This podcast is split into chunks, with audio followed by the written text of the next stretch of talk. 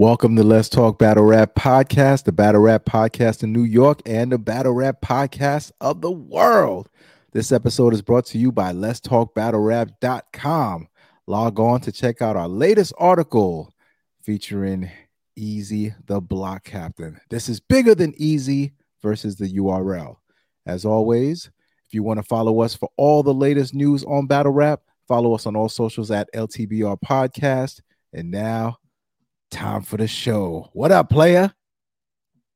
Glad another Monday pod, even though this will be dropping on Tuesday because it's Monday currently.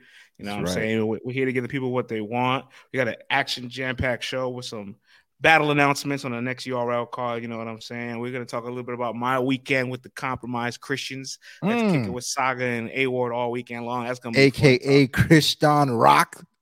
You know what I'm saying? And then shout out to you for plugging Q Moody's article, staff writer, senior staff writer at LTBR. You know what I'm saying? He had a dope, Eazy. Don't forget the senior. Yes, sir. We're going to definitely talk about some of his Eazy piece and all bunch of Eazy news. This has become the Let's Talk Eazy show, okay? You know what I'm saying? Like, Eazy has found a way to hack. Sunday morning. He has found a way to hack the algorithms, and so you will consistently be hearing about him, right? You know what I'm saying? Just the same way Fox talks about LeBron and the Cowboys every day. We're going to do that, you know what I'm saying? Eazy's got a lot of traction the past couple of days on them algorithms, boy. Whew. Yes, he does. Yes, he does. We also got some call-outs over the last couple of days from some rappers we're going to talk about as well. And we also got a big update as far as the Bad Newz and Geechi Gotti battle. So stay tuned. We got an action jam-packed podcast. Vlad, how you doing today, sir, before we get this show on the road? I'm great, man. I'm great. Another Monday. You know what I'm saying? Took the kid out to the park today. The daughter's crib and room is all hooked up now, so it's official. You know what I'm saying? We put all the decals on. We got all the decorations and stuff like that. Amazon dropped it off today. You know what I mean? It was a nice day. Feels like springtime is here. We actually got a tree in the front yard. You know what I'm saying? You know when they plant those new joints and stuff like that, and it's like it's got nothing on it. And then one day you look outside, you're like, whoa. Is it budding out there? Like, there's flowers out there. So, you know, right, man, we come from the ghetto, you know? So, like, when you're standing out there looking at your tree, you're like, oh, snap. Like, it's happening. Like, this is mine. You know what I'm saying? So it felt great, man. It was a little moment that I could take a little joy and pride in, you know what I'm saying? But other than that, man, it's good.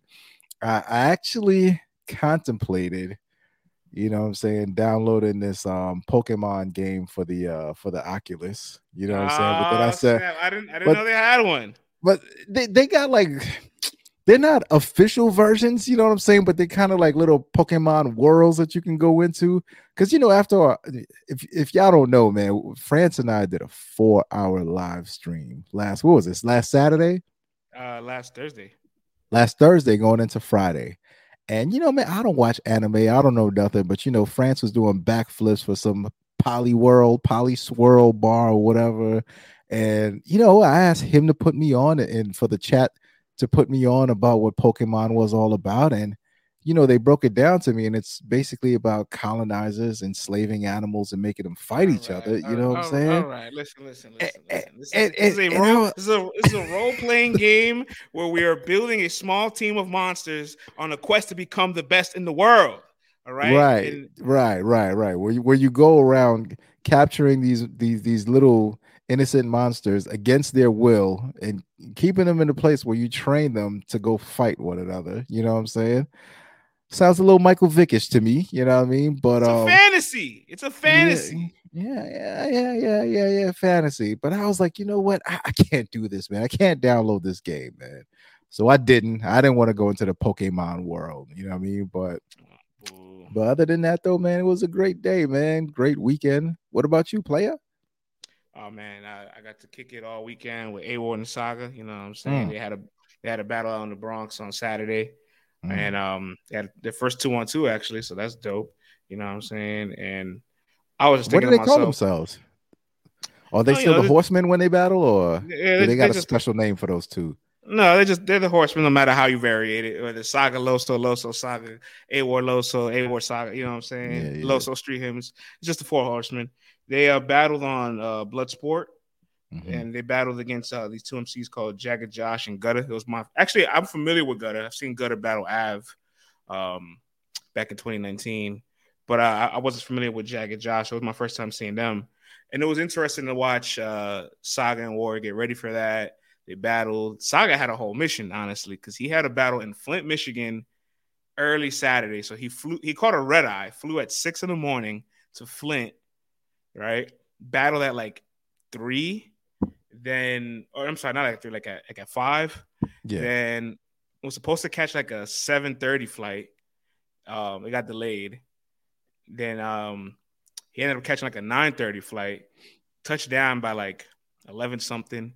Got to the venue by like midnight, and then battled. So the man had like was on like no sleep, 3 flights, right? One going, one coming back, 2 flights, one going, one coming back on the same day in 2 different battles. Yo, he's got to be battle wrapped out, yo, today, man. Like, he probably don't want to see a battle, write another bar, hear another bar. Like, he's got to unplug from the battle rap matrix for like at least a week or two, man. But knowing him, he probably got a battle in 2 weeks coming up somewhere. Ugh, Flint, Michigan. How's the water out there? Did he drink any water out there? Man, I did not ask. Did he take a shower out there? I'd be scared to take a shower out. No, he probably didn't even have time. No, he probably didn't even have time. You know what I'm saying? He lived his whole life in one day. He said he documented all of it. He's going to be releasing it soon. I hope he does, because I want to see what the hell he did with all that idle time, and how was his first battle and his second battle. Because boy, oh boy. You know, speaking of Pokemon, like actually, Saga had a Pokemon bar. Oh, here we go. He had a bar about this the sea dragon called Gyarados. You know what I'm saying? He was like, don't worry about it for that. The listeners know who Gyarados is. You don't got to know who Gyarados is, right? Sorry, so man. For y'all to know Gyarados, you know what I'm saying? So I had a Gyarados bar. What was the bar? Let me see if I can try to understand the bar. But break the bar down for me. Actually, I got a clip with the bar. I'm sure you do. Why wouldn't you? What's wrong with me having a clip of the bar? Yeah, the man who made the Polyswirl bar go viral. Of course, you'd have this one too. Here we go. He wanted to be a traitor. I got a list of demands before we cross and pass. I said, you better jet or this guy's a pack. They said they tried to bring Aaron to New York with throwing bullets. Roger that. Go. You got me. Facts. I'm prepared to go. You gonna see horses dragging like Gyarados going live. Listen to all the Gen Zers. Wow! What? Wow. Horses, so dragons like Gyarados. So dragon. I'm sorry. Gyarados is a sea dragon. So gotcha. He said you're gonna see horses dragging. So you're gonna see the horsemen dragging them. Gotcha, you're gonna see horses dragging like Gyarados, bruh. All right. Even Tay Roc was right next to me, losing his mind. You know what I'm saying? So like, there's no reason for you to be downplaying Pokemon bars if the Gunbar King can give it a stamp of approval. Okay. Yo, the Gunbar King is also like 8 years younger than me, so you know he falls right in that line of where okay, it makes sense for him to watch that. You know what I'm saying? Okay. By that time, kid, I was gone, man. I was gone. I was not watching that. Of course. Man. Oh, my gosh. Did you hear everyone going crazy for that joint, man? Should be ashamed of yourselves, man. Hey, listen, man. It hits, man. I'm sorry. It hits. What you want me to do, man? What you want me to do? It's disturbing, man. Pokemon. Anywho, man. Nah, man. Yo. Those guys were very violent in that. We'll get to that battle. But, man, France, man, a lot of announcements made, man. URLTV.TV is back outside. 2 announcements made. Let's get straight to it, man. Yeah, man. So, speaking of me being outside, URL decided to drop an Outside. You know what I'm saying? Outside Part 2. And the first announcement they made yesterday was Rum Nitty versus Saflare Sole for day 1. And they're going to do another 2-day event. This is going to be in Orlando. It's actually going to be in the same venue where Civil War 3 was at. So that's dope. Oh, so, it's a nice so these guys get to battle for the crowd. Oh, they get to battle for a crowd. You know what I'm saying? Oh, yes. They get some experience on that stage. Yeah. No more of this small room final exam type joint. Now y'all got to graduate onto that crowd and prove it for real. Okay. Yeah, okay. Yeah. I like this. Yeah. This is a good test for Saflare and Rum Nitty, but also day two, we got Nu Jerzey Twork versus Chef Trez announced. Okay. Yeah. URL, so sign over here. Come get these plates. Oh yeah. Yeah, man. Let's start with day one. There was a lot of what's the word I want to use? Responses to this battle. All types of responses on all different scales. You know what I'm saying? People are happy that Saflare's getting a shot. Some people are frustrated that Nitty is giving a shot again. Some people think the match makes sense. People don't. I think it's like a solid, like, you either love it or you don't. How do you feel about it? Very polarizing battle. France, I'm here to tell you, I love this battle, man. I think if you're just thinking about it purely from someone who loves lyricism, someone who loves bars, punches, all that stuff, styles, complexity, this is a battle for you. You know what I mean? You put this battle in a vacuum and it's like, why would you not want this battle to happen? Now, when you put politics around it and you're like, oh, Rum Nitty just won champion of the year for 2022. Why is he battling this person? Then, yeah, okay, you can start to do this and do that and start to pick like, oh, why isn't he battling Murda Mook? You know what I mean? Why isn't he battling Loaded Lux? It's like, well, Loaded Lux is waiting for that $500,000 check from King Bowser to come through so he can go battle Daylight. You know what I'm saying? So he's just sitting back chilling.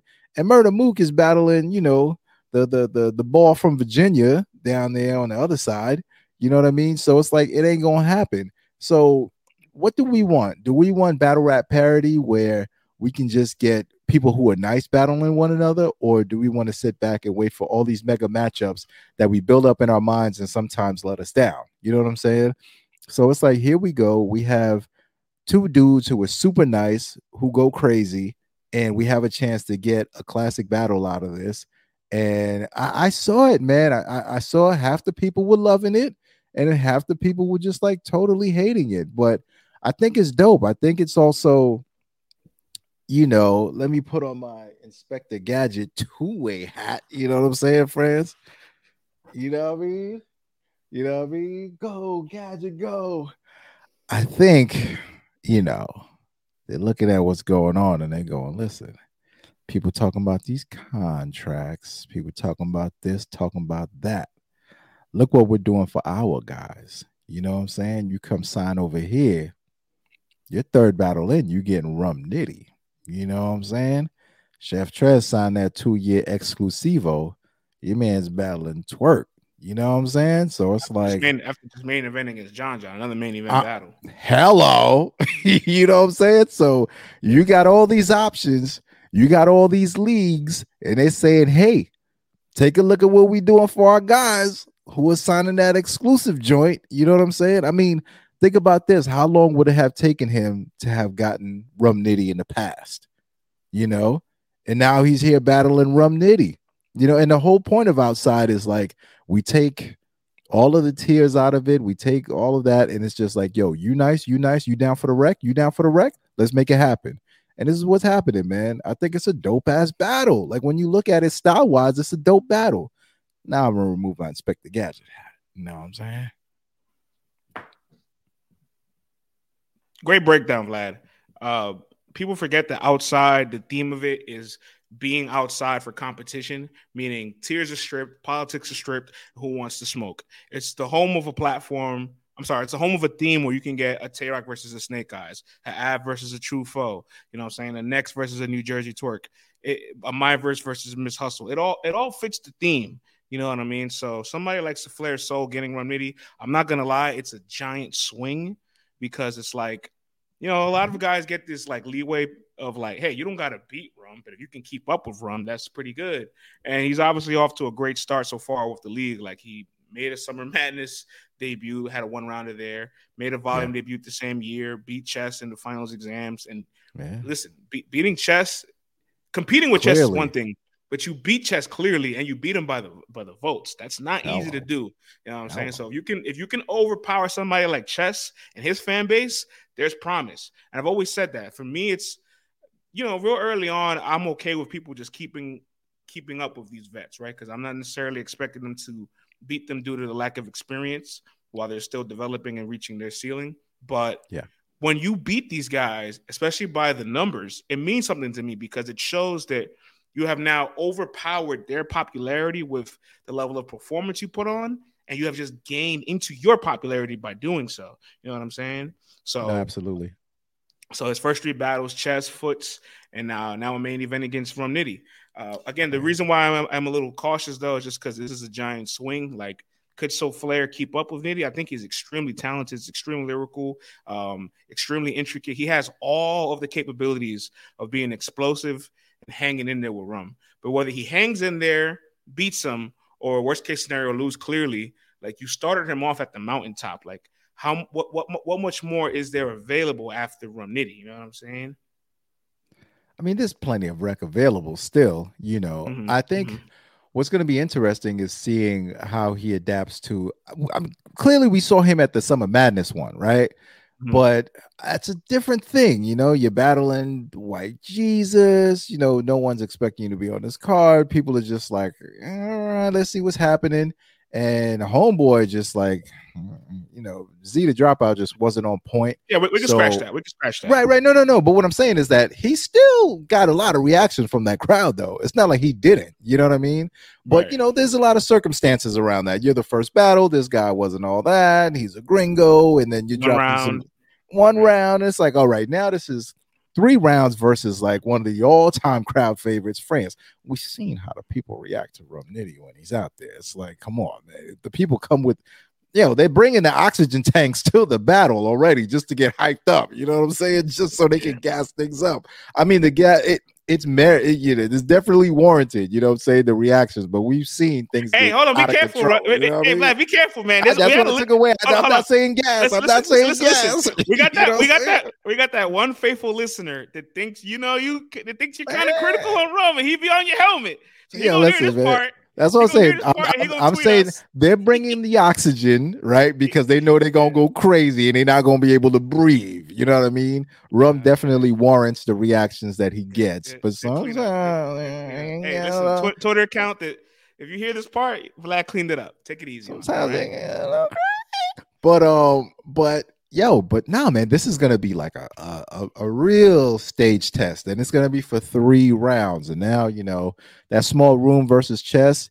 Yeah, man, you definitely got the best of Chess, and you were dope. And then Saflare Sole versus Foots, you know what I'm saying? A contained room, you know, with a lot of rappers in there and stuff like that. So it definitely is a different type of environment. Now we're getting back to the stage. Now we got to work the performance. We got to see what the performance is like, you know what I'm saying? And see how he works that stage versus a crowd favorite, man. So I think this is a dope test, a dope battle. Stylistically, man, I'm in love with this matchup, and I think it's dope. Yo, you signed that contract, and they're giving you plates out the gate, man. Like, you got to make the most of it, man. You know what I'm saying? This was the easy path, no pun intended, right?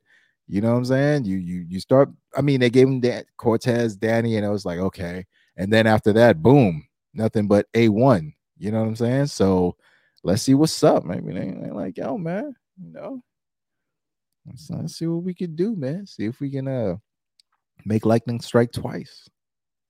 So I was thinking about a little bit comparing it, because obviously everybody would probably feel like this is a bit of an early arrival, right? When you see Rum Nitty, and it's less about Saflare being accelerated, and it's more so about like he's battling the number 1 rated guy on your app. You know what I'm saying? He's battling the reigning Cody of the year, one of the greatest punches of all time. So of course, anybody 2, 3 battles, 4 battles into the league, they're gonna feel like they got Rum Nitty a little bit sooner than anticipated. But I was looking at other people, the UM1 class when they were rookies, some of the guys from UM4 as well that excelled. 3 battles into their career after, like, you know, battling their class, what was the resume like? So Castro, we'll use Lou Castro. His first 3 battles was DNA, Mike P, and Jack Boy Maine after UM1, right? Mm-hmm. Real Sick, Chilla Jones, B-Magic, Mike P. Kid Chaos, Danger Zone, Saga, Danny. Jada Nightwing, Shotgun Chug, Saga, Twerk. Eazy the Block Captain, Danny Myers, T-Top, Rex. Fonz, I think, had an incredibly interesting, difficult schedule. His first three battles were Av, JC, and Castro. It's all one-on-one battles, by the way. We're not counting two-on-twos. Slade, Sheet Happens, and Stumbles are the ones that probably took a bit more of a progressive route because Slade had Bad Newz, Real Name Brandon, Rada, then Big T, and Slade before he got to, like, then Stumbles before he got to Tay Roc, Sheed, the tournament. All three battles were in the tournament, then Kid Chaos. You know what I'm saying? Stumbles had Sick in the tournament, and main event was Snake Eyez, Shotgun Shook. So, like, everybody, for the most part, got massive plates, massive challenges. And I would say somebody of the level of close to Rum Nitty. You know what I'm saying? Like, I would say Chilla Jones was a champion of the year. When Real Sick battled him. You know what I'm saying? Castro's first battle was DNA, one of the greatest battle rappers of all time. Hello. Too, you know what I'm saying? Jada Nightwing got a Twork's return in his third battle after UM won. Eazy, for God's sakes, Cortez, Danny, T-Top, Rex, like straight legends. Fonz went to straight killers, Av and JC. So, you know, the point I'm getting at is, like, it's real big sink or swim, and I think he's one of the guys worth taking that swing on, you know what I mean?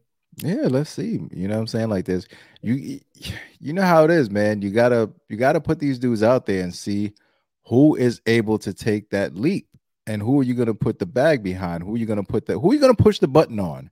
Who are you going to try to, like, push the button on and make the next guy? You know what I'm saying? Everyone's going to get an opportunity, but it's who's taking advantage of these opportunities. So, Saflare Sole, the ball is in your court, my brother. So on the opposite spectrum, though, for Rum Nitty, right? All right, here's what I'm going to say. I know everybody's thinking to themselves, he's the Cody. Where's the plates? Where's the big plates? Where's Mook? Where's Lux? Like, there's very few big plates available at this point for Nitty, right? Mm-hmm. It's about almost Mook, everybody. Mook, Lux, Verb, Calico. Verb, you know, kind of drops a gem, entertains you for a week or two, and then moves on to the next topic. Calico, I think, is a big enough battle that you can wait for a bigger card than Outside, right? You know what I mean? Right. Murda Mook is obviously occupied. Loaded Lux is mentally occupied. So, yeah, that was, where did that come from? I wasn't expecting that. Hey, listen, he's, you know. Yeah, I hear you. King Bowser's got a plate for him, so we're going to have to wait. He got $500,000 waiting for him, man. Him and Daylight. And you know, I went to Verse Tracker and I seen the top 10 highest viewed battle rappers of all time. You know, Nitty's battled 7 of them. Get out of here. Clips, Arsenal, DNA, Tay Roc, Kayshawn, Surf, Holla the Don. Only ones he hasn't battled is Hitman, Conceit, and Disaster. Disaster's also occupied this month. Hitman Holla's not coming to URL, respectfully. Conceited, don't come back to battle rap. enjoy the rest of your life where you're at. Any thoughts of coming back to battle? You're etched in stone. You know what I'm saying? You're good. Do not come back to this. What I'm getting at is, like, there's not many big plates left for Nitty, right? And I'm also realizing he hasn't battled in over 100 days now. You know what I'm saying? He hasn't battled January, February, March. He hasn't battled since the middle of December. Damn. Right? So over 100 days, honestly, almost like 130 days. He's like, the man hasn't battled in close to 4 months. You don't just take a 4-month hiatus in this new era of battle rap. It's so accelerated and things move so fast-paced and just come into a giant mega match neither. You know what I'm saying? I feel like there has to be a little bit of momentum being built. I'm sure URL is going to be the one to say, yo, Nitty, we're going to cut the check and give you something special. Don't you worry. You know what I'm saying? But Nitty's also a warrior. He has no problem getting it in with any of the younger talent. He's down for all the smoke, and he has said it many times. I'm a single father of 4 kids. I gotta pay these bills, man. So, like, you know what I'm saying? Don't necessarily look at the league and be like, why aren't you bringing him these massive plates? Maybe the timing is not right yet. You know what I mean? There's a bit of momentum gap between him not battling so long. You also can't force these guys to take him.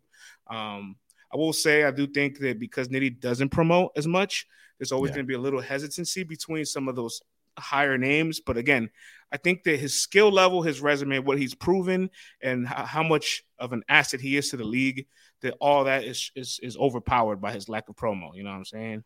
You know, you just brought something to my attention, too. I think this is something where we get to see a league and a battler have a symbiotic relationship where they're like, hey, you know what we're trying to do? We're trying to also bring some new folks on. Could you help us out? and give these guys a look to help their profile. You know what I mean? And, you know, one hand washes the other. And they're like, you know, yes, I can do that for you if you do this for me. You know, so I like it when they can work together, because when you're running a league, this is what you try to do. You know what I'm saying? You try to bring in some new guys, bring in some new blood, give them some exciting battles to get the people talking about them, because it's very difficult when these guys are battling each other, you know, time after time. Yes, they can make, you know, the little intra-class classics and stuff like that, but then the people will always say, well, what's going to happen when they battle this guy or battle that guy? So you give them a chance to get some of Nitty's fans. Nitty's fans get introduced to Saflare, and then, yo, if they do what they do and they put out one of the, you know, a super fire battle, then it's like it's a win-win all around the board. You know what I'm saying? So you work with the league works with you, and it should be a win-win. Yeah. Listen, it's a massive swing at the fences. Personally, it wouldn't have been my first swing to throw at Saflare if you wanted to give him a really big test, but I'm here for it. I like the match. I know the match is going to be competitive. Ultimately, Nitty does this really powerful thing where he is consistently feeding the economy of these guys that are trying to elevate to the next level. There's just a lot of them, in my opinion, haven't necessarily, I want to say, excelled from the opportunity. Like, I feel like they keep up, they lose clearly, they get credit for keeping up, but I don't really see massive people like their whole things changing. Like, let's go down his shots, like Jerry West, right? Drugs. You know what I'm saying? I don't know if you would consider C3 a shot. Probably not. Definitely Don Marino, Holmesy the God. You know what I'm saying? Next. Shouts to Next. Castro. Nun's probably the one of the few guys that really capitalized the most. That, yeah. You know what I'm saying? I mean, you know what? When you say it like that, France, you got to look at it another way also. Yeah. You know, Nitty doesn't promote a whole lot. He's not a battle rapper that you're going to get a lot of engagement from outside of the ring. So you don't really get a chance to, like, if you're battling a verb, he's going to talk about you week after week leading up to the battle, day after day. And if you're witty enough and you got a personality and you want to get online and market it with him, then you get a chance to really market yourself outside of the ring. And some of these guys, the names that you listed, I mean, besides a Castro, who does a lot of things outside of the ring too, Don tries to, you know what I'm saying? But some of these guys, Next, when's the last time you see Next promote anything? You know what I'm saying? Like, some of these guys just come battle and then go away. You know what I mean? And, you know, I don't know. I personally haven't seen much of Saflare online presence before this, you know, and Nitty's not one that's going to go out there and just promote your name to death. He's just going to show up and do what he does. His fans are going to love it. So I think it's also like you don't really get a chance to engage with him and engage with his audience until before the battle also, you know? So I think that does kind of hurt them a little bit, as opposed to when you battle some of these guys. Like, if you get a chance to battle Surf, whether Surf thinks you're nice or not, they've paid him to do the promo and the battle. So whether he's dragging you every day, calling you all sorts of names on the spaces, or, you know, just in general and in interviews and stuff like that, your names get mentioned constantly. So it gets embedded in the people's minds. And if you do a good job, yo, man, you done elevated somewhat, you know. But with Nitty, you know, he ain't going to talk about you. And if you don't do a good job, then sayonara, see ya. And if you do a good job, then it's like, the impact is not as heavy as if you got to promote along with him for like 4 or 5 weeks straight. You know what I'm saying? I'm just going over the list of all the names that I guess he's giving shots to. And I love that Nitty is always willing to, like, you know, give back to the league, give back to these names so they can elevate. But the track record so far, I don't see a lot of the guys really taking full advantage of this. And I'm not going to front Vlad. Saflare doesn't really have the online presence that I would like. I definitely had a conversation with him over the weekend from when I seen him perform at Volume against Foots. I genuinely thought him and Foots had, like, better performances than, like, Calico, Charlie Clips, you know what I'm saying? A lot of guys that whole weekend, Tay Roc, you know what I'm saying, O-Red, Chef Trez, None, Clean, Stumbles. A lot of people that are much more experienced than them, they had a better performance that entire weekend then. So I told him, like, yo, go pop your shit. Like, go jump on these spaces, talk crazy, go do interviews, go on a little promo run after this. Radio silent. No matter the results of this Nitty battle, you can't go radio silent after this. All right. Nitty and JC, the only people that we're allowed to be radio silent. Well, you know, sometimes too, man, like with a lot of these matchups, it's maybe these matchups with Nitty are for something else. Maybe it's not to get that notoriety, that popularity, but you know how the rappers always say you learn something, you take away something from each battle. Like you get to improve something of your skill set from each battle that you take. And Nitty's one of the all-time greats. So getting in the ring with him, maybe it's just preparing them to add another layer to their styles, you know, to their development, to that. If they do start putting everything together, it's like, you know what? I got that one out of the way. I learned X, Y, Z from this battle that I could implement into my style, into my delivery. And, you know, I could take advantage of it for my upcoming battles. But I would definitely try to get the promo, man. But it's hard to promo against someone who don't promo back too. You know what I mean? And now we got two guys who don't promo. So it's like, you leave it up to the company to promo this, man. Well, I mean, that's what I'm saying. Like afterwards, there's no reason for you to not afterwards do your thing. You know what I'm saying? If going into it, we don't get a whole bunch, that's fine. But knowing that, respectfully, because app events, obviously, sometimes they take a little bit more time to drop. Sometimes they can take a couple weeks. Sometimes they can take 2 months. Like Tay Roc and Stumbles still isn't out. Av and True Folk still isn't out. So keep that in mind that no matter how good I do, I don't know when this will drop. So I have to keep myself relevant on the type of performance I have after this battle. You know what I'm saying? Right. Yeah. Yeah. I think that too, man. Like, it's unfortunate that this event won't be streamed live because I feel like, you know, people tune in to watch Nitty a lot, you know? Yes. So if this was, you know, a live stream for free, you know what I'm saying? Then you would have that opportunity to be like, all right, I know I didn't promo, but I got a lot of eyes on me right now and I can get a lot of supporters immediately. You know, I think that's one thing that's definitely going to be missing from this battle is like that live experience where these guys can say, people watched me in that moment and I got a chance to grab a lot of new eyes right then and there. So, man, get on that phone, man. Start promoing after this battle. Y'all need it for real. Y'all definitely need it. In this day and age, you can't just be battling and disappearing anymore, man. Yeah, especially not if the idea is to make you a superstar, which he has all the capabilities of being, you know. Because there is a power vacuum there now, you know. Yeah. So let's cross over to day two, Nu Jerzey Twork versus Chef Trez. What's your thoughts on this battle? Hold on, big dog. Oh, man. France, I'm going to keep it 100% with you, man. Keep it 8 more than 92. Yes, sir.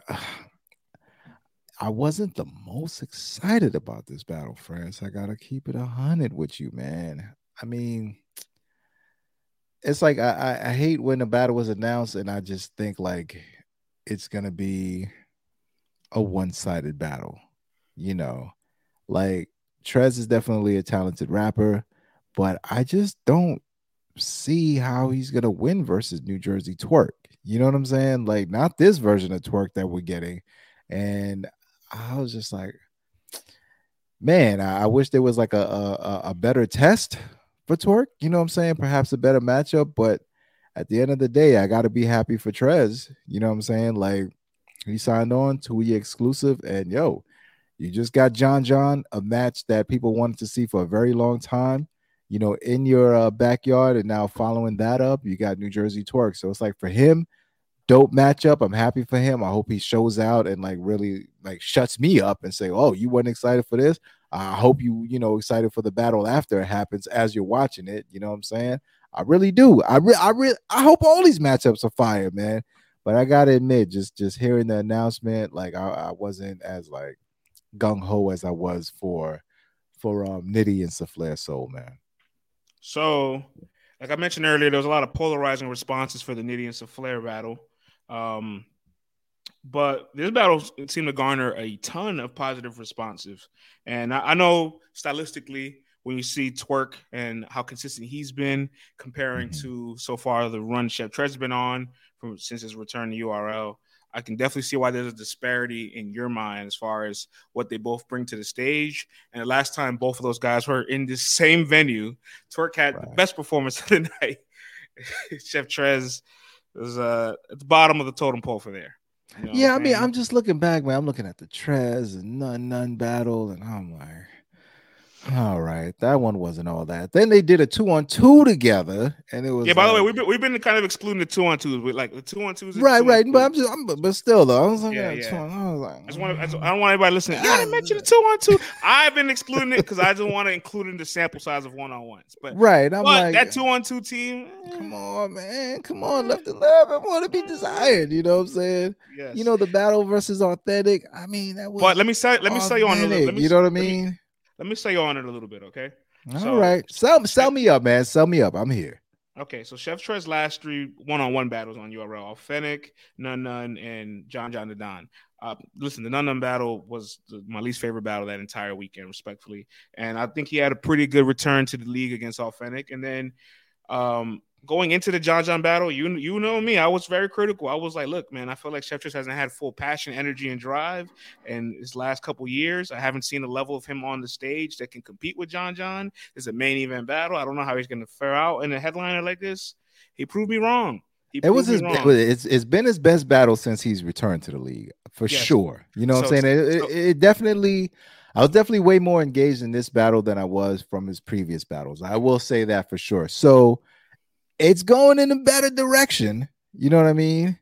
I don't know, man. This Twork that we've been seeing is just like, yeah. Now look, I do think though that after a battle like that, the John battle, winning it on the app, having a battle like that, I think is definitely an upward trajectory. And more importantly, I think I've forgotten nugget about this is Twork and Chef Trez from the same PG class, 2016. You know what I'm saying? So this is This is an interesting, like, hey, let's spin the block on 2 people that hasn't battled yet. It's like, wait, these guys haven't battled yet? By the way, this battle was booked on Battle Academy, I believe, in 2019. And they didn't get a check. It didn't go down. And now they're spinning the block on this battle. And I'll be honest, do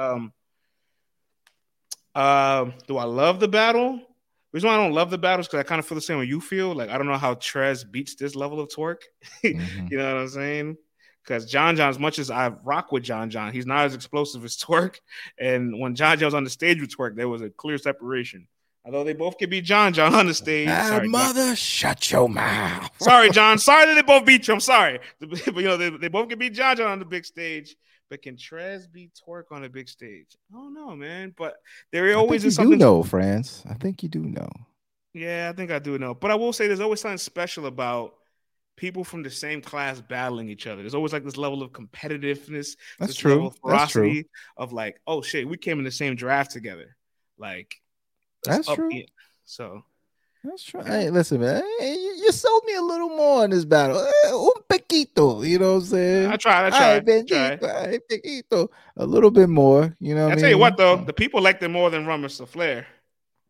Yeah, yo, listen, Chef Trez is beloved, dog. Like he's got a little cult following, man. Like people really, really, really, really love Chef Trez. So listen, man, maybe like you said, man, that interclass battle brings a little something more to it, and we get more out of it than perhaps I'm expecting, you know. So I'm gonna watch it, you know what I mean? But hey, we'll stay tuned for more announcements on Outside. J Small, Q, and myself will be doing another Outside narrative article after all the battles are announced. So we're gonna do another narrative piece. That was fun. We made a narrative for all 12 battles. Maybe they'll do 12 battles again. Maybe they'll do 10. We'll see. Yeah, that's right. We'll see. But I do want to say, you know, now that we're seeing the card, I see people on Twitter chattering, people talking about, I want smoke on this card. I can be ready in 19 days. I can be ready in 14 days. Okay. And I was intrigued because just a week ago, Miss Reigning Wody, her Coffee Brown, has some very interesting words for Snake Eyez. What she had to say? I'm gonna get you the exact quote. What does she have to say against Snake Eyez? Let's see if I can pull this off for you, because she She has some very, very, very spicy things to say to Mr.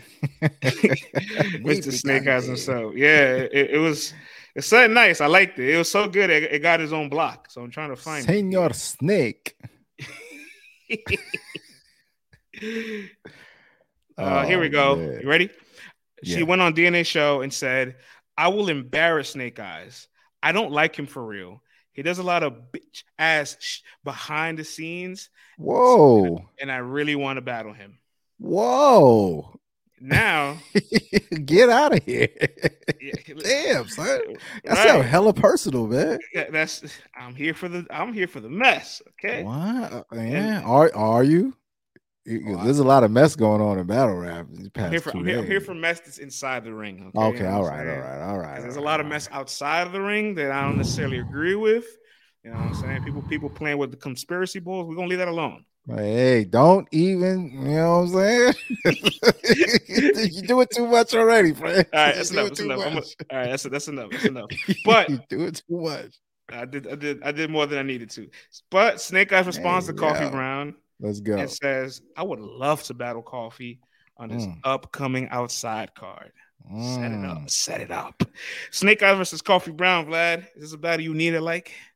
Friends, like you said, man, this battle has all sorts of mess written around it that I am here for. As long as you wrap that mess up in some dope lyrics, some dope bars, some dope punchlines and stuff. But there's a lot to talk about. You know what I'm saying? And Coffee Brown, you know, coming off that thrashing that she got from Twerk, you know, there's no other way to put it. I think, you know, she learned a lesson. Hopefully she got the rust off. And she gets a crack at another stage, friends. You know what I'm saying? Back-to-back battles. So you got to bring that stage presence, man. Like the writing is not going to be enough. It's not enough to just be a writer. Like, you're going to have to perform for sure. And you're going to have to be able to display that aggression up there that she always displays when she's battling like one-on-one on the floor, pit style and stuff like that. But I don't know if it was just the return.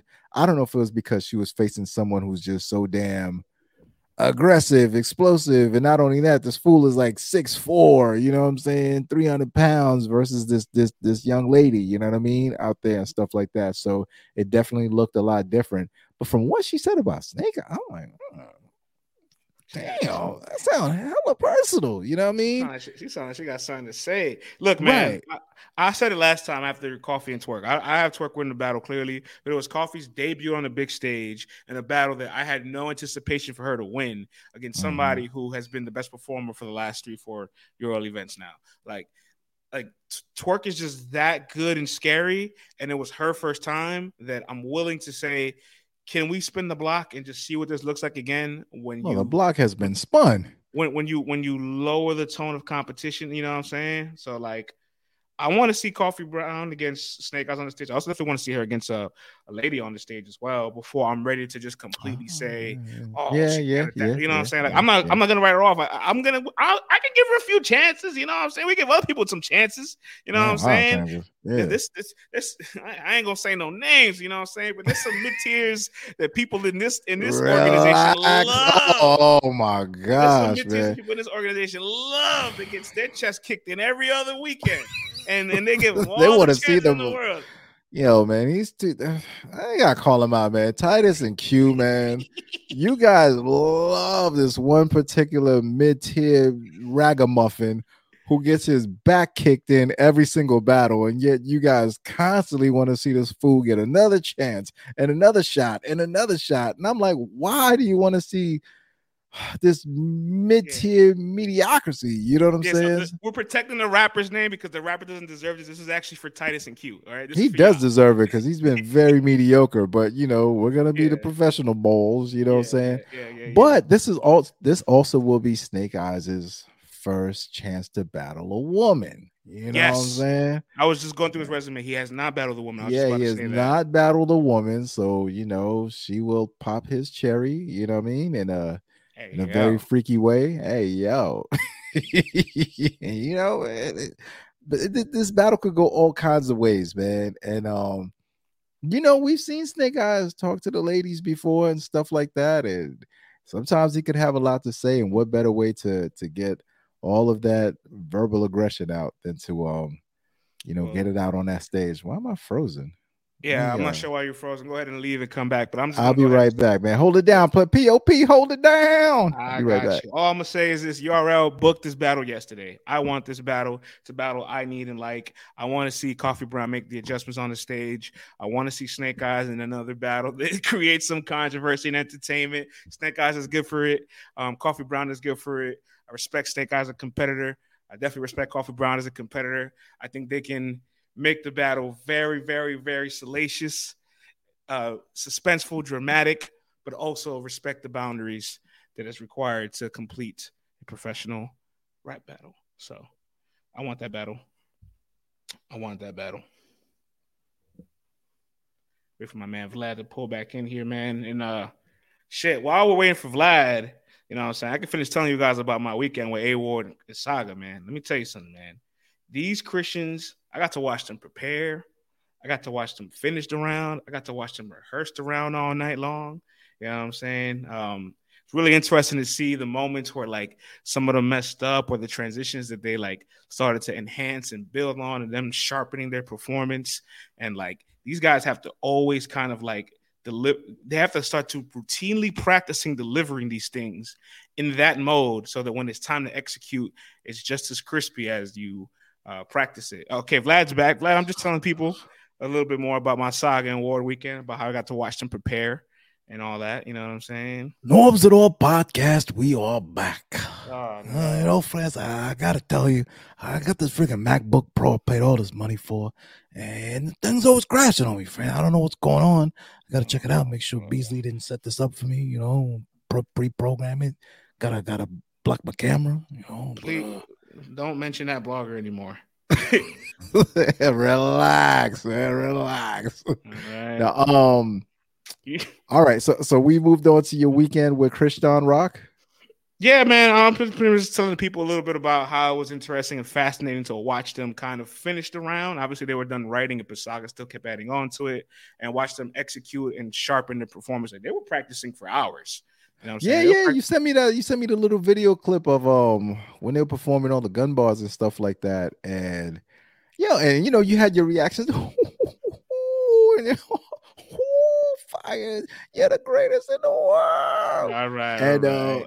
And then, you know, I was like, okay, it's dope to see them do it in the living room, practice in the living room, and then you know you sent me the clip of when they actually performed those same bars at the battle, and it was like, yo, it landed just how they anticipated. Like, your reactions, the crowd reacted to the parts that you were reacting to also, you know what I'm saying? So I thought that was like an interesting chance to see an actual litmus test happen, because sometimes you'll hear bars, you might react to them in a certain way, and then, you know, when they actually do battle, it's kind of like, huh, like it just falls flat. But to see them get the same reaction was kind of like, oh, kind of interesting, you know what I'm saying?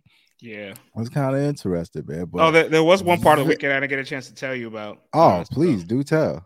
So it hasn't come out yet. It's gonna drop real soon on 15 Minutes of Fame. But Saturday afternoon, like I mentioned earlier at the beginning of the pod, obviously Saga went to Flint, so they can't rehearse anymore. And Ward's just kicking it. He wants to go around Jersey. I'm like, nah, man, let's take advantage of this time. Let's go make some content. You know what I'm saying? You know, I'm the manager bull. You know what I'm saying? Let's go. So let me get this straight. So Ward lands, you know what I'm saying? He's kicking it with you. Yeah. He wants to go, instead of, you know, taking care of business, he want to go bar hopping in Jersey. Oh, you know it. You know what I'm saying? But I'm like, let's take care of business first, and then we could go bar hopping. And oh, okay. He wants to evangelize in the pubs. But before we do that, while drinking, I give a call to Mr. Uncle Ra. You know what I'm saying? Mr. 15 Minutes of Fame. Turn the radio up. Shots to Uncle Ra. And then my motherfucking man right there. I tell him I'm with A Ward, and I'm like, can we pull up? And he goes, yeah, you know, bring him over, man. I do need my computer fixed. Bring him on over. I do need my computer fixed. You make him sound like some kind of mafia boss. But the best part about it is, though, before I hang up the phone, Uncle Ra, he goes, but I just got to let you guys know, I do got Eazy here. You know what I'm saying? We're doing an interview, so we could do something right afterwards. And maybe Birdman hand rub. You guys could come and crash the interview. And I'm like, what are you trying to like, crash the party? Is this the ball? Is this the ball you want to the white ball? And so Eazy crashes his interview. Me and A Ward crashes Eazy interview. Me and Ward walk in. Eazy sees me. He's like, oh, that's a good manager you got there. And Ward goes, hey, yeah, you too. I'm about to go crazy. So then Uncle Rock gets off the desk. He gets he's like, Ward, sit on the desk. And so Ward's sitting on the desk where Uncle Rock will sit, and Easy's on the chair. And then they're just having a discussion about everything. They talk about like a job interview. At first it was like an interview. Then they talked about them battling. They went back and forth. They talked about what they would do to each other if they battled, like who has the upper advantage. Then it kind of leaned into like their mutual respect for each other, which was really dope.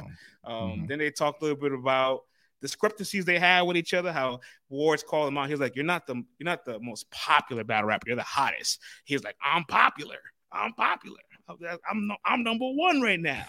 And then Ward's like, "You were number one at Chrome." He's like, "Yeah, but that's on this article. That's on Let's Talk Battle Rap article. That's your management." And then he's like, and then Ward's like, "Compromised media."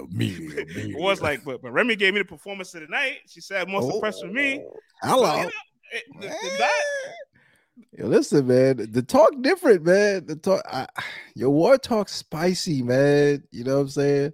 And Eazy is Mr. Talk Different himself. I can't wait to see this because A Ward don't back down from no damn argument. You know what I'm saying? And we've seen him argue with the best of them. And sometimes he gets the best of them. You know what I mean? So I'm waiting for that episode to drop, man. That's what I'm waiting on because, this interview has been, the interview he's been doing with Ra has been, it's been a long time, you know what I mean? Because he's had a pretty busy week interviewing everybody, all the media. Nice little photo. Look at that. And, it looks like they're battling already. Let me tell you something. I got a little snippet here. Let me tell you how one-dimensional it is. Big K beat the shit out of you. No, he didn't, though. Big K was beating the shit out of you with that one-dimensional shit. So what's the difference of... Because, listen... Respectfully, I think you agree. Now, mind you, Big K is the best Big K you've seen in 5 years. Eazy. It was a good Big K. No, it was a great Big K. It's the best Big K we've seen in probably 5 years. That's enough there. So I don't get, Uncle Rod. I'm going to kill me, Uncle Rod. This is part of my content, too, Uncle Rod. Hey, friends, I let you come to my studio, and this is how you do me? Okay. I played the proper number, right? I played 30 seconds. You know what I'm saying? There you go. It's funny because bowl.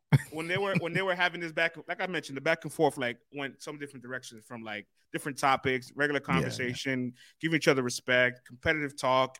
It varied in so many different ways. And at one point, Eazy keeps asking A Ward questions, and then A Ward decides to ask Eazy questions, and Uncle Ra's like. He puts his dollar sign up and walks away from the camera. He walks out the room. He's like, "This is content making itself." I'm like, I hope you get a cut, friends. You know what I'm saying? Get your little 5% of it. Uncle Ra took care of the bowl. All right. He had some lasagna and all that stuffed shells. Yeah, I can't say what he had, bro. Some maragot. So ultimately, I'll be honest. This isn't a battle I want now, because I feel like they both have different. Missions at the time period, but I think it's intriguing because you remember 2 years ago, shouts to New Era, shouts to Ben, Eazy and A Ward had a face-off on their platform before Eazy had touched the main stage yet, and this was after A Ward battle Will. So Eazy's calling all the UM1 pandemic Peachtree dishes. Remember that?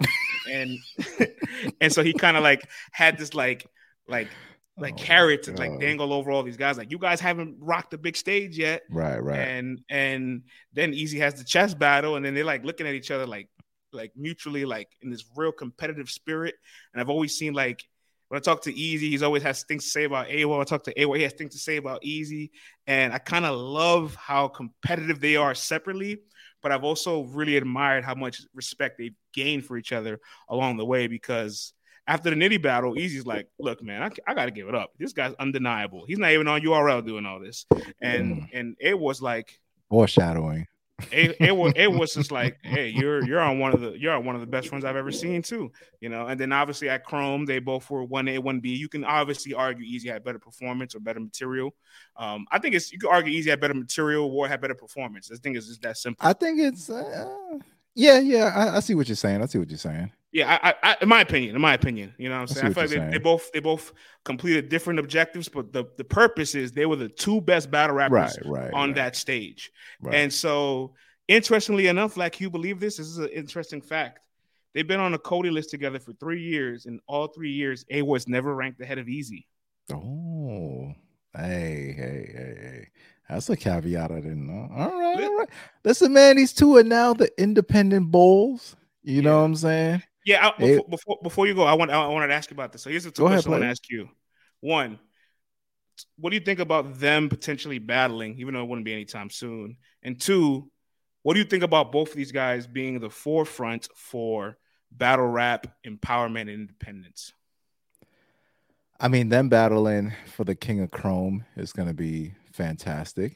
You know what I mean? I'm pretty sure Remy is doing the Birdman rub hands right now as we speak. You know what I'm saying? I'm pretty sure Rock gave it a heads up and I was like, I got something nice for you coming down the pipeline. You know what I'm saying? Take a look at this. I think it'll be a dope battle. I mean, this, the contrast and styles will be fantastic. I think the stage could break in half, man. Like, I mean, we saw what Ward did. We saw what Eazy did. You know what I'm saying? So put that up against one another and you got a potential ridiculous battle. So I'm definitely here for the battle, and I think their road to independence, though, not the road to independence, the route now that they're both on this, you know, independent route, it's two different styles though, because one did it without the help of the URL cartel at all, and the other one, you know, has like almost transcended past it. Yeah, but the claim to fame was made on that platform. You know what I'm saying? So there's always that, well, the machine helped propel you. You know what I'm saying? Obviously, Eazy did all of the legwork that needed to be done. He delivered every time that they called on him. He, you know, picked his matches. He was very smart about it, did all the outside work. So I want everybody to get that part. I'm not saying the machine just put the battery like, hey, guys, we pick Eazy. And then all of a sudden, all the spectators said, he's the guy. You know what I'm saying? He put his work in. So I want to put that out there. But you got to look at it from the other hand. A. Ward's never been on that league. He's actually used that league as marketing from not being on it. Every time there's something to be said, here comes A. Ward. Hey, guys, remember me? I'm going to chime in and then leave. You know what I'm saying? And then he's in that algorithm, you know what I mean? Like all over again and stuff. So, and you know, Eazy battles 4 times a year. A. Ward's battling, you know, every 2 weeks. You know what I'm saying? Like every 2 weeks he's on the road. You know what I'm saying? Packing his bag and living out of a suitcase in a hotel from city to city, titty to titty. You know what I mean? Mm-hmm. So, you know, it's two different, completely different paths, but now they're at the same place. You know, they can battle wherever. Well, it's yet to be seen. You know what I'm saying? But it's that looks like that's the direction of where things are going. You know what I'm saying? That it's like, hey, I can battle where I want to, when I want to, who I want to. And but it's two completely different paths. I don't think we can compare them at all. You know what I'm saying? Yeah, but they're both here now. They're both here. So, but the battle is definitely a battle I want to see, though, for sure. Two completely different paths, yet very interestingly aligned in a mutual. I think the mindset is there. Yeah, the mindset is like the same mindset right now. You know what I mean? They're both at that same mindset of, I don't want anyone to tie me down. You know, I don't want to be limited to battling anywhere. I want everything laid out in front of me. I want to know who I'm battling. I want to know who the next person. If you want me in a 3-battle deal, I need to know who the 3 people are, and this is my pay range that I want for these 3 battles, and this is the time frame that I want these battles in. You know what I'm saying? I think they're both very clear in what they want and how they want to go about their business. And I think they're both up here. They're both mentally like tied into that. I definitely see that though. You know what I'm saying? Yeah. Greatness starts with like a clear vision of the future. And the future's vision for them is just a picture of what their passion can produce. You know what I'm saying? Yeah. Well, obviously, the path is completely different for both, but I feel like they are in that same direction. And now they kind of look at each other like level-headed, and they're like grown the level of mutual respect. Like they had a competitive spirit and a respect as peers as far as their pen and their talent. Then they grew a deeper level of respect as far as, hey, we both were on the same court. I dropped 40, 12, and 15, and you dropped 42, 10, and 13. Like we were right there. You know what I'm saying? Yeah, and more importantly, I think it's really intriguing that at one point in time, Ward goes, "You are just following the foundation, something that I've been preaching for years about not." Going into certain contracts, being independent, YouTube drops, et cetera. And so then they both started having a little bit of banter about it. And then, you know, they couldn't help but take shots at the URL app, of course, right? A. Ward's like, you know, the YouTube app actually updates. Have you seen it? It's nice, right? Like, relax. And they both were like, I'm like, all right, see, can y'all both focus on each other like for a minute? You know what I'm saying? Can y'all leave the league out of it? But, Well, I mean, know. Yo, this is our battle rap version of Bird and Magic. Yeah, you know I don't know when we'll see it, but I just love the competitiveness and the mutual respect that's there. You know what I'm saying? Yeah, battle and that was the first time ever being on a card together. Chrome 23. That was the first time ever sharing the stage.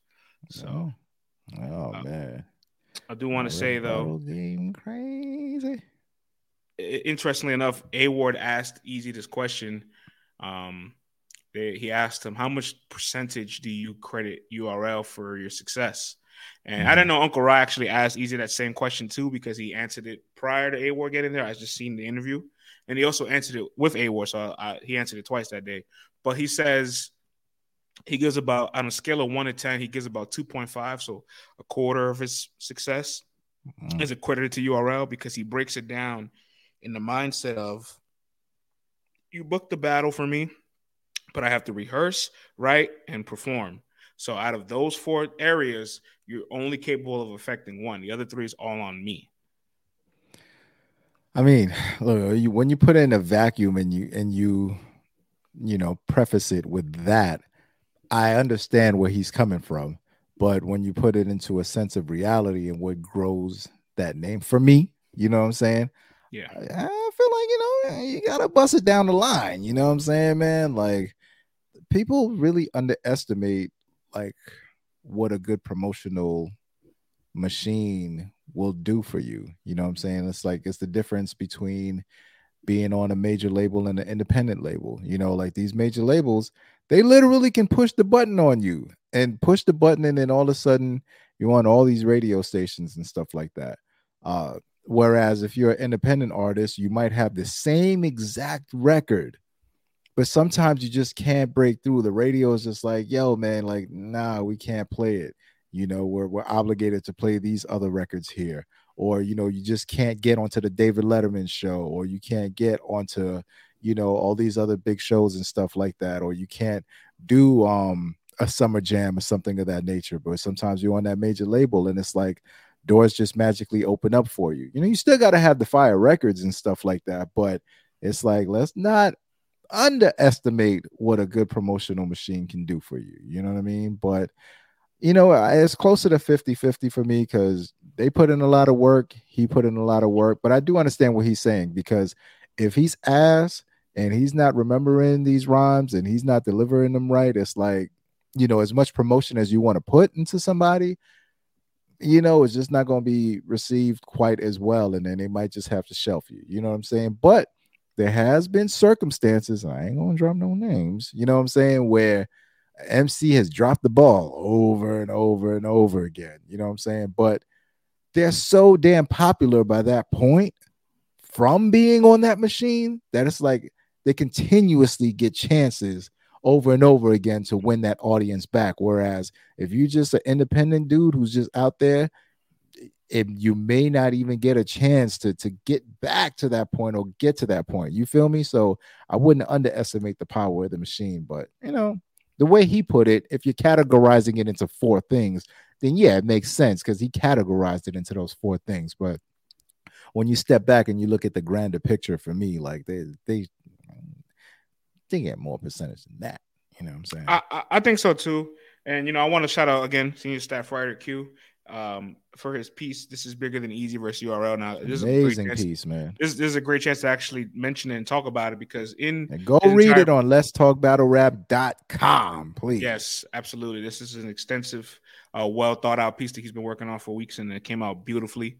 And you know, pretty much the piece is comparing the parallels of reminiscent disputes that we see in the NBA between demanding trades and having issues with their contracts, or seeing certain artists try to buy out their masters of publishing. This is the battle rap version of it right now, right? With the equivalent to like what's going on with Eazy, the biggest star that URL's created in the last couple of years, and the success that Eazy's had on the league in comparison to what he wants for himself right now that he feels will transcend him to higher heights. And while if he breaks down the metric of the actual performance between the four things he listed, being booked, writing, memorizing, and performing, I can see where the 25% comes in.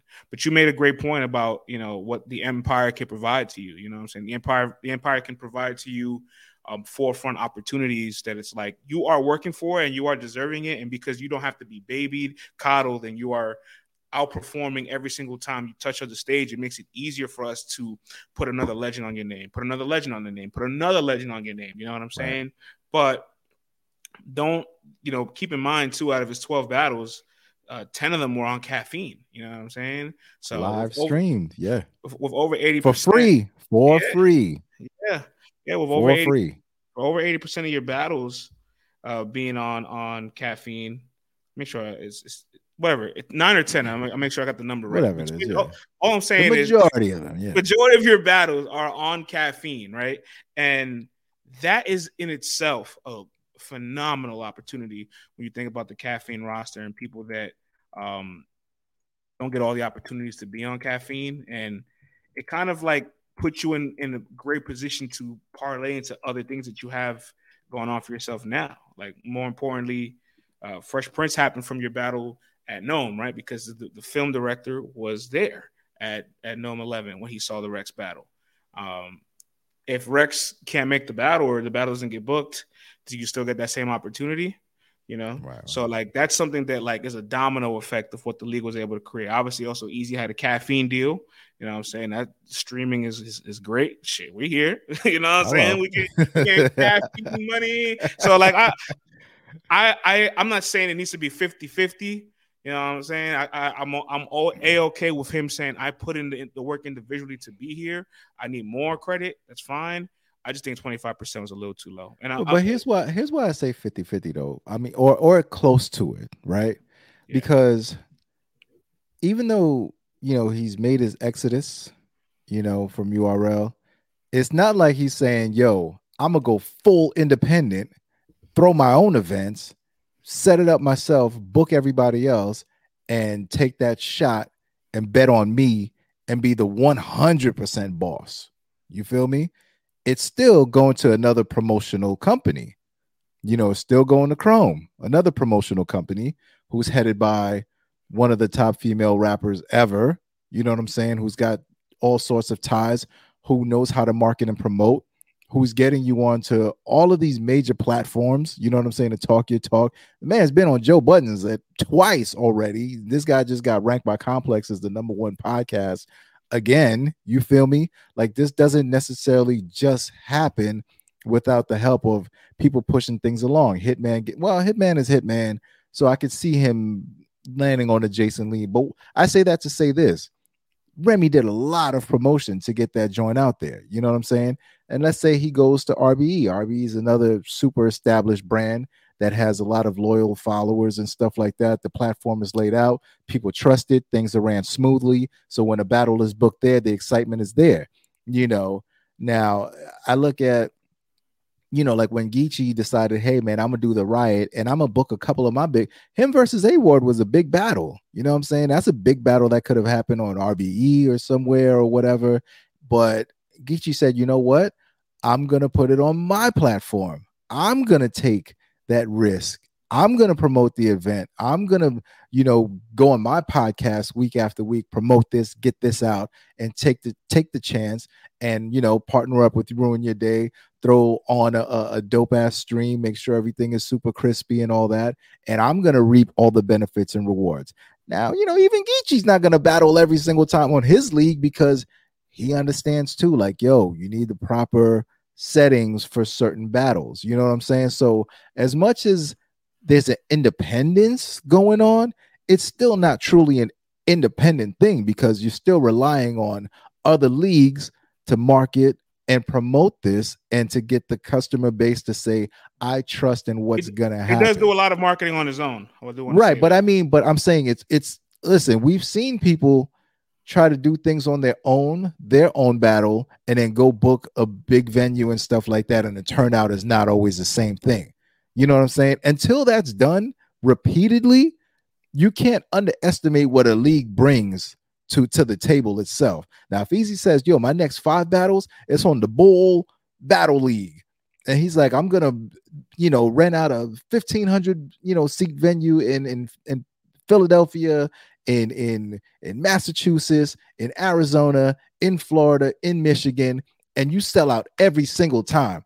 Then I'll say, yo, he got it. The Bull got it. You know what I'm saying?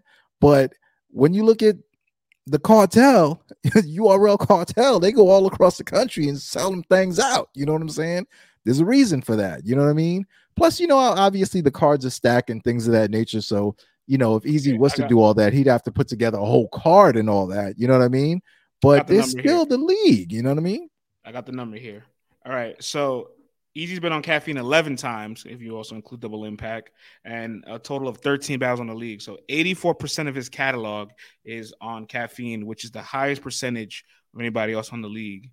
And he is ranked 7th in total Caffeine appearances, only behind Rum Nitty, Geechi Gotti, JC, Danny Myers, Swamp, Real Sick. Keep in mind that... you know, 5 of those names made it to a Final Four, finals of the tournament. Yeah. You know what I'm saying? Like, yeah. so like, take that for what it's worth. Yeah. It's stat pattern. You know what I'm saying? I'm just saying, bro. Stat pattern. Yeah. So with you having the highest percentage of Caffeine appearances from your catalog, you only being behind 5 people that were in tournaments. Some of them were in 2 tournaments, right? Yeah. You know what I'm saying? And Geechi and them won them. You know what I'm saying? I get the URL obviously didn't do the YouTube thing, which is something he really wanted. And shout out to Q. Q did have a conversation with Eazy. He mentions in the piece that at some point in time, this kind of did become like a contingency plan for Eazy. You know what I'm saying? Because he really wanted the chess battle to drop when he made his debut on Peacock, a streaming app that has over 5 million subscribers. So the spillover for that is massive, to the point we've seen it on social media, Vlad. People were like, is that Rashad? And didn't even know he was Eazy the block captain. So I get why he wanted those two things to coincide. And Eazy pretty much probably thought in his head, like, okay, well, there may be a day where I'm going to pivot from all this. And regardless of how you feel about how he did it, I'll say this much. The man is an extreme superstar talent. You know what I'm saying? He works his tail off. He has a great story. But personally, for me, I would have to at least give URL a little bit more than 25% of his success. That's just me. You know, maybe 30, 70, maybe no more than 40, 60 for sure, right? But, like, I will give a little bit more than a quarter. That's just me. I feel you, though. All right. Hey, but before we get off the Let's Talk Eazy podcast, you know, because we still got some more things to do. Can I tell you about some matches that are on the horizon for Eazy? People that go, man. Opponents that he's been flirting with on the timeline. You know what I'm saying? All right, let's see. Ooh. All right. Well, first let's start with this. Shout out to Tata, staff reporter at LTBR, sent me some interesting Ill Will quotes. Ill Will had some things to say about Mr. Block Captain. Let me read this to you, sir. He says, end quote, "I'm enjoying Eazy's path right now. I'm very happy for him. I would like to watch that fun from this side, because I would hate for Eazy to come across my desk. Whatever streak he's on, he definitely won't have after me. Okay. That's a battle I'm here for, man. That's a battle I'm here for. I think we spoke, we kind of spoke about that battle on the live stream, man, on the caffeine stream. And yeah, we did. That's a difficult battle, man, because like I said, Ill Will is just so well versed, and just so many different ways that he could attack. And a lot of Eazy's thing is narrative driven and story driven, and there's a lot of build up and stuff like that. And with Ill Will, there's less to latch on to, and it just becomes more of like a barroom brawl. You know what I'm saying? And Ill Will can attack from so many different angles that is definitely a battle that would be a challenging one for Eazy to block captain for sure. Okay, here's another one. Let me see if I can get the exact. I've seen the glory of the coming of the Lord. So I get the exact tweets up here. All right. Mr. Shoddy Horror. Ooh. It's going back and forth with Mr. Eazy the Block Captain on Twitter. You know what I'm saying? And Eazy the Shoddy Horror said, perfect matchup to Eazy the Block Captain after Eazy had a bunch of eyeball emojis to Organic's tweet about a long overdue return for Shoddy Horror in Toronto is needed. Who will be a top opponent for him? So Eazy chimes in. Shoddy says, clicks knuckles. You know what I'm saying? Eazy asked him, you ever sold drugs before? Shoddy says, no comment. Eazy goes, smart answer. And then Eazy goes, you definitely ready for this talk. I like the response. Let's line it up. Perfect battle for my King of the Dot debut. Weird question, smart answer. You know what I mean? Wow, that's not a battle that I would have thought that I would be seeing anytime soon. It's not a battle that ever crossed my mind, really. But as we just seen, man, Shoddy just put on a classic with Shuffle T, yo, and don't sleep. You know what I'm saying? Do not sleep. And as much as you're beloved on this side, Shoddy got them other balls on his side in the palm of his hands. You know what I'm saying? So it will be interesting, man, seeing it would be interesting seeing how that King of the Dot, crowd and would react to Eazy the Block Captain. Obviously, they're used to all kinds of bars now, so it's not like a big culture shock or anything like that anymore. But it's like Shoddy is definitely a favorite over there. You know what I mean? So it would be an interesting battle, and Shoddy is way more than a formidable opponent. He's a world-class MC. Hey, did you see that flyer I made on April Fools about all the fake news? We had one from Mr. Eazy, the Black Captain here, said not fake news. I'm going to read it to you guys. It says, I got out my URL contract and I signed a 3-battle deal with RBE, but I'm about to get out that contract too and sign with King of the Dot because I'm the bull. Is this the bull? It's April Fool's, y'all. It's not a report, so take it easy. Hey, Eazy goes. Is that supposed to be funny? Yes, man. Laugh, relax, boy. Maybe a little bit of truth sprinkled in that because I like that exchange on the timeline. You know what I'm saying? I'm here for Eazy making the King of the Dot debut against Shoddy Horror. Can no contract hold me down? Oh no, I got to keep on moving. Yeah, that's a good battle. Man. I'm the bull. That's a t-shirt right there. All right, and last, I guess, possible match. I'll be honest, I don't necessarily want this match personally, but we did see John the Don make the $50,000 challenge, money on the floor for Eazy the Block Captain. How you feel about that being possible battle on Bullpen's anniversary in October? $50K on the floor. I like the matchup in a weird roundabout way, man. I do like the matchup. I think the rollout, for some reason, I don't know, man. It feels like the rollout is just not well received. I feel like, by some other media folks and stuff like that. But let me get out the negative bag. I think it's competitive. I think the chance of someone leaving there empty-handed definitely raises the stakes. It's not like these guys have not been going back and forth, you know what I'm saying, about this battle. So it's something that's been brewing for a while. And it's like, yo, man, I mean, you either win the 50 or you get nothing to go home. You know what I'm saying? So it's an interesting battle. John John's putting on his league. Once again, we've been talking about independence all this time. And what's more independent than this? You know what I'm saying? So right. It's like it kind of brings it home all the way around the board, you know? Yeah, I'm just kind of thinking about, I guess, the last couple of years of John John, right? And let's go a little bit far back, like the end of 2019, right? He had the Shoddy Horror battle. He didn't get that much love out there, but, you know, we had him losing that battle. Young Ill battle, which he probably won and has never seen the light of day. Actually, I heard, right. For Street Status is charging $2,000-$3,000 for that battle, so maybe we might fund it and get that battle. I don't know. We'll see what's up. But outside the Jerry West and Chess battle, great, good performances from him.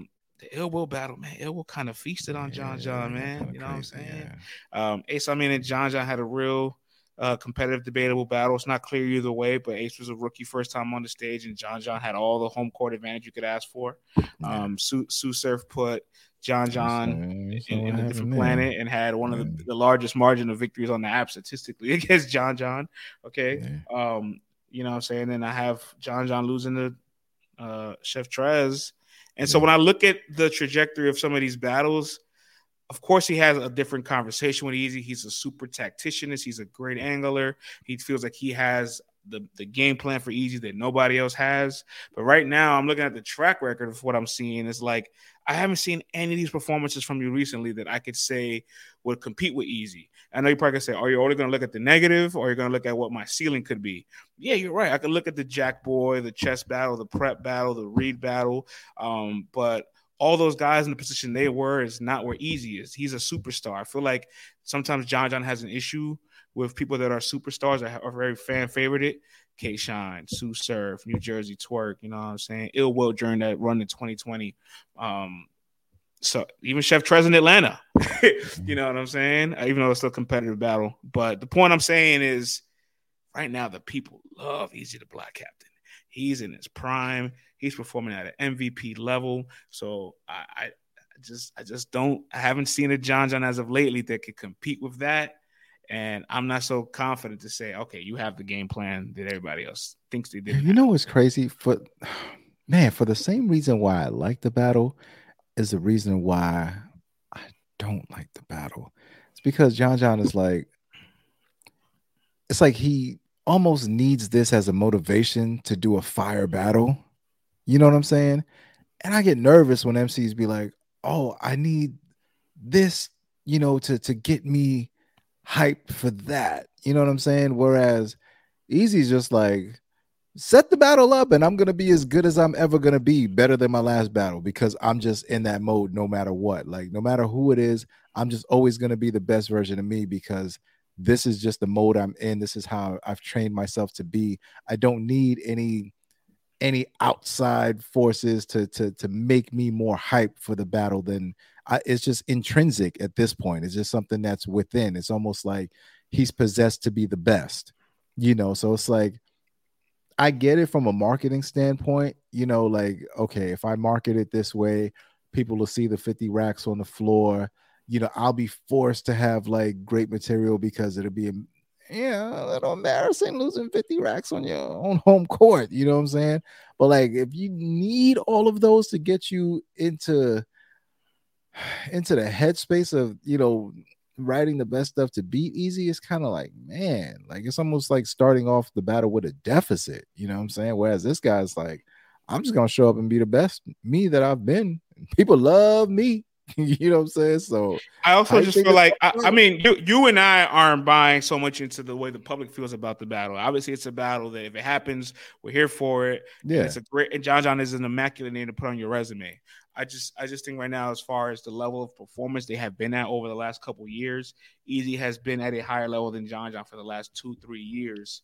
And more importantly, if we're going to remove our opinion on that just from the way they're perceived online, this might be a narrative flash. I apologize, but I kind of feel like the people wouldn't give John John a fair shake. Every time you mention this battle, they like rebuke it sometimes. Yeah. And you know, and to be fair, it's not everyone, you know, but yeah, man. Good luck, bro. Good luck, man. You booked that battle because and then also you got to add on to the ideology of like the Chase curse, right? Where there's like I'm not saying Jon chasing the battle. Jon wants. Nah, you remember his name was dropped. You know what I'm saying? So it's not a chase. You know, it's not a chase. It's not a chase. But at this point, he's definitely pursuing it more than Eazy. I mean, I look at it as marketing. He's got a league. You know what I'm saying? Yeah. If this guy's the hottest dude out there, I get a chance to put, you know, my bullpen bulls out there and get to market the hell out of this thing and bring all the eyes over to my league. You know what I'm saying? And on top of that, what kind of pay-per-view numbers are you doing? You know, Jon is a businessman and he's taking an independent route with it and he can flip a bag on this one too. So on the plus side of Jon, mm-hmm. On the plus side of Jon, I will say, even though there's been a handful of performances that we just listed that I felt was more on the downtrend from over the last couple of years, all downtrends come to an end at some point, right, Vlad? Like, yeah. You know, at some point, the market shifts. The bear run has to stop at some point, man. The bear market has to end. Yeah. Yes. The bull market has to come in at some point. Hello. Bars. Yeah. Okay. So bars. I do think that even if it's not Eazy, Jon is 100% due for a much better performance than we probably have seen lately or we're anticipating for him. You know what I'm saying? And will it be against Eazy next? Will it be against somebody different? I don't know. Remains to be seen, like fossils in museums. But hey man, friends, that all makes sense like pocket change, baby. You know what I'm saying? Feel me? But you know, before we close the pod, Vlad, there is another battle with money on the floor implications that also kind of has Jon attached to it. So I see where Jon's getting this money on the floor energy. He's probably got it for his main event, so he wants to apply it to himself as well. And I feel like maybe after he sees it firsthand between Geechi Gotti and Bad Newz, he'll be like, "Oh yeah, put that 50 on the floor." You know what I'm saying? So 20 racks on the floor, man. Listen, man, let me go ahead and make the news for this. Bad Newz went on Angry Fan. Excuse me. Yeah, excuse me. Yeah. You need a little maca with the ashwagandha. Yeah. It's almost about that time. But Bad Newz is on Angry Fan and says that NFL wide receiver McCole Hardman, who was on Kansas City and now has been traded to the Jets, has put down $10,000 on the floor for the Bad Newz and Geechi Gotti battle. And Geechi Gotti has decided to match the stakes. And so now there's going to be $20,000 on the floor between their battle. Yo, France, man. Yeah. I got to say, yeah, Geechi could have easily said, all right, man, football player want to drop 10? Cool. You know what I'm saying? Left it at that and battled. France, he's throwing his own 10 on top of this, man. That lets me know he's not going to be playing. And we saw what he did to that dude in Staten Island, France. Yeah, I saw what he did to Feeble. France. Yo, that was an all-star round he performed, man. Yo, he gave Feeble more effort than he did Murda Mook. Like... Yeah, for real, like he was really fire against people. I didn't understand it. Yo, you ain't lying about that one. You are not lying. He actually did give he was more energy than he moved. Right? That's crazy. I think Geechi, what are you doing? He said, Urban Plaza, Murda Mook, whatever. He man said. Staten Island, 50 people, Feeble. I'm bringing it. Game 6, Clay Thompson. He went crazy, son. I think Geechi's had enough of everyone just being like, yeah, you know, he's just showing up, he's doing his thing. Well, it's cool, but it ain't like the Geechi that we're used to and stuff like that. And hell, man, people get tired. You know what I'm saying? People get tired, and the man put in a lot of work. And sometimes you just need a chance to rejuvenate yourself. And I think he hears the people, and I think, you know, you get tired of hearing that, and you know how great you can be. You know what I'm saying? So I think that Feeble performance was just a sneak peek, man. I think we're about to see 3-round Geechi for this battle, man, because he could have easily just said, all right, man, 10K on the floor. It's not my money. If I lose, whatever. It ain't like I lost. You know what I mean? But the man is willing to bet on himself and throw that bread out there. I'm sorry. After that performance in Staten Island, man, oh, my gosh, man. I'm excited for this battle. I'm telling you that much, man. I will be watching that pay-per-view on April 15th, man, and I can't wait to see this battle, son. I can't wait, man. 3-round Geech. I can't wait, bro. We're going to be covering that card more extensively when the time gets closer, but I do want to say that you look at Geechi's track record in judge battles. I mean, like, he has a phenomenal track record on being able to win in the moment, win in the spot. Yeah. And I know Truffaut pulled an all-time upset, but let's not forget that Truffaut damn near almost fumbled the pack and won by the fan vote. You know what I'm saying? Yeah, it was a split decision. All it took was one of those judges to feel differently, or maybe the fans that day would have liked Geechi more because Geechi was more of a fan favorite, and the Truffaut battles. And, you know, so I'm saying, like, even in a world where he did get upset, he very easily could have won the battle. You know what I'm saying? Yeah. So Geechi Gotti with money on the line and in a judge environment is a very, very, and I mean very, a difficult assignment. And now that you've given Geechi this much time to rest, hold up, man. God. Let me pull this up. I want to get the exact number here because I think Geechi Gotti's had this much time off ever, Vlad. What? He's battled 60 times in like 4 years, right? Golly. And so for Feeble, okay, he did battle Jay Mills and Emerson Kennedy, but prior to that, he hadn't battled until November. You know what I'm saying? Oh, wow. So November, December, January.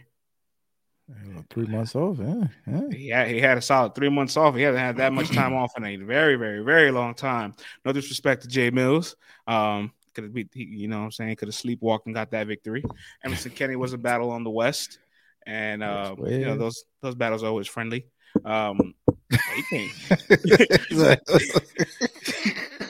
Little friendly fire, you feel me? But what he did to Feeble, man, I can't get over it. Like, we all were like, whoa, we haven't seen you have this much emphasis in a while. 100 lashings, yo. Like, he gave that brother 100 lashings, man.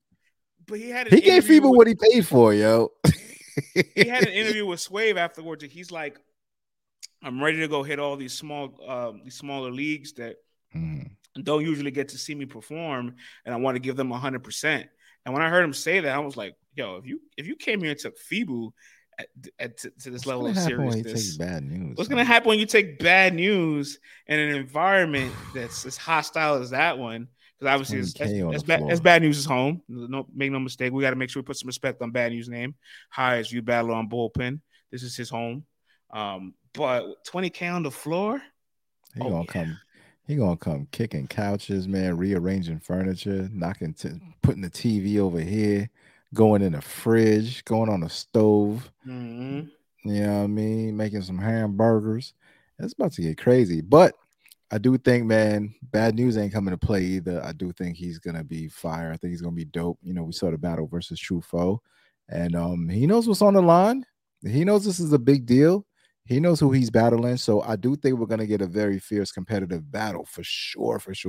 But, man, I'm just saying, Geechi throwing that 10K on the line on himself, betting on himself. I don't know, bro. I want to take the time to also give Bad Newz his credit as far as Judge wins, the J2 battle, Midnight Madness, the Snake Eyez battle, and if the other battles on Bags and Bodies along the way that we haven't seen yet.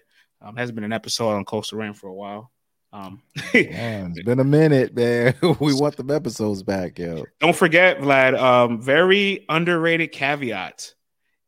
He went undefeated at that King of the Dot season. Remember that? And he didn't make the playoffs because of the way the points are set up. Yeah. So the man went 3-0 in judge battles. Beat Lotta Zay, beat Reggie P, beat Street Hymns.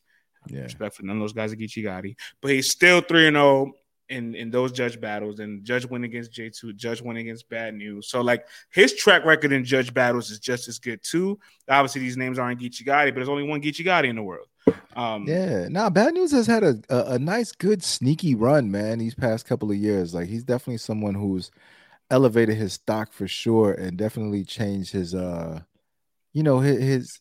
way that people view him, I feel like, you know what I mean? So either way, as long as he puts his all into this battle and leaves it all out on the floor, which he always does. Yeah, which he always does. And, you know, it's not technically his money on the floor, so it's not like he loses anything. You know what I'm saying? Except, you know, so it's like as long as he just brings it all, man, like it's a win-win for him. So, and I expect to see a fire battle, man. The pandemic card, man, on Bullpen Battle League, that's on April 15th. So, you know, man, go on all socials, go follow Bullpen Battle League, and go order up that pay-per-view because that battle's going to be fire. Let me say this, though.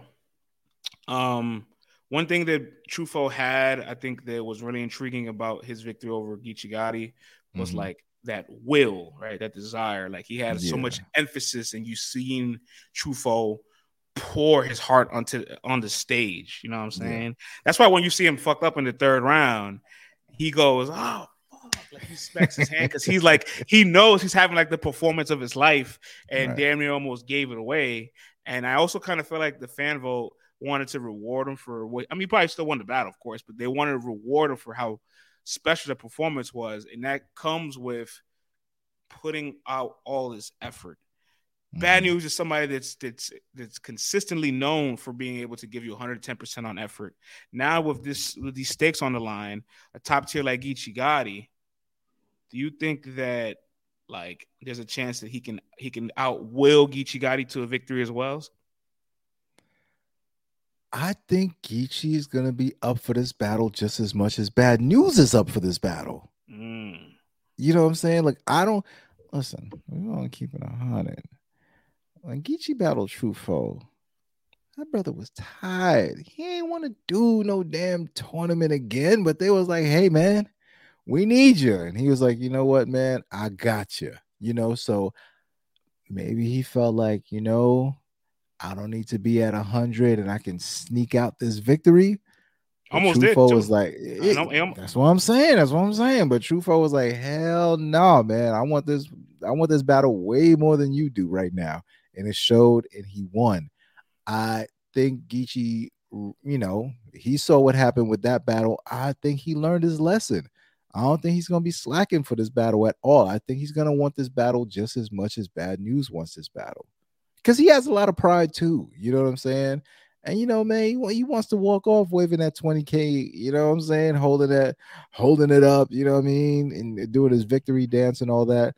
I think this is a totally different set of circumstances than the Truffaut battle. I think he learned his lesson. I think he's going to be at 100 for this battle. So, I mean, listen, if both dudes are at 100% and both dudes have the same will to win this battle, how can I not go for Geechi? Yeah, no, I was just wondering, is there a world where you think Bad Newz is hungrier than Geechi? Because obviously that night, Truffaut was hungrier than Geechi. But at the end of the day, what makes Geechi an all-time great is the level of discipline he has. Obviously, some performances fluctuate, being better than others. Some rounds are more explosive than others, right? But the point is, you always can see him be consistently at this level that is a high-level battle rapper. And when he needs to turn on the jets from time to time, he most certainly can. And your level of success is determined on your perseverance and discipline. And discipline is the bridge between your goals and accomplishments. And that's how Geechi Gotti has been able to be the person that he is today, through his discipline. So you're right. I think maybe he did look back a little bit at his 2022 and say, that's not going to happen again. But by the way, let's just put this out there. He's so great that a year that people will consider, air quote, a down year, a year where he has losses like the Truffaut Murda Mook battle and Jazz by the caffeine votes, etc. He was still a top 20 battle rapper. So how you know what I'm saying? This guy's really fucking good. Now that's on cruise control, you know what I'm saying? Yeah. If your cruise control or your down year is third team all NBA, you're fucking awesome. Like, right, you know, but what happens when he presses down on the accelerator? You know what I'm saying? What happens when he's on that gas pedal, man? Non-stop. What happens when he's redlining? You know what I mean? Like, shall I say blue lining? You know what I'm saying? It's about to get crazy. I mean, so I'm here for it, man. I'm sold, man. I am sold. That 20K on the line, man. This battle is about to be Plus be stupid, dog. Plus, you know, it's an EFB night. Av's on the card. Hustle's on the card. Oh, hello.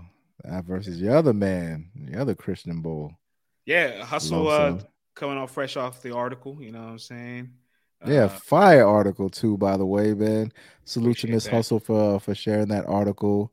You know what I mean? Y'all can go on letstalkbattlerap.com and see the evolution of Miss Hustle and her pen, man. Like, you care to drop just, you know, a quick little tidbit about that, man? A little 30 seconds telling the people how Miss Hustle switched things up and all that. Yeah, I want everybody to go check that out because it's really just following some of her preeminent years that she had in 2022 and 2023 so far, and how she's reached her apex as a puncher. I kind of break down the new writing structures that she's tapped into that's really been able to be sustainable for her success in these high-level performances she's had over her last 6-7 battles. This isn't a short sample size. This is a sustainable enough sample size that lets me know this is now her new floor. And I even break down her punch count. You can see prior to 2021, she would punch maybe like she would have like 14 punch lines around. And now since 2022, 2023, she has about 23 punch lines per round. So like that 9 punch line difference is everything there, because she was already a fundamental performer. A great aggressor on the stage. And now that the pen is amped up with very sharp strategic transitions and a multifaceted variety of ways to punch with better wordplay too, she's a fucking threat, and I gotta give it up. Yeah, man. So go read the details of that article, man, as well as, like I said, man, our man Q Moody, senior staff writer, put in a lot of work to this Easy to Block Captain article. So I definitely want you guys to go check that out at letstalkbattlerap.com, man. France, anything else to add for the night? I think we're done. We're done, man. Another one in the books. Like I said, letstalkbattlerap.com. Letstalkbattlerap.com. Letstalkbattlerap.com. And follow us on all socials at LTBR Podcast. And we will see you guys next week. We started this podcast on a Monday night, and now we are in Tuesday. So we're working hard for the people, them. So hope you guys enjoy this, and we'll see you next week. Peace.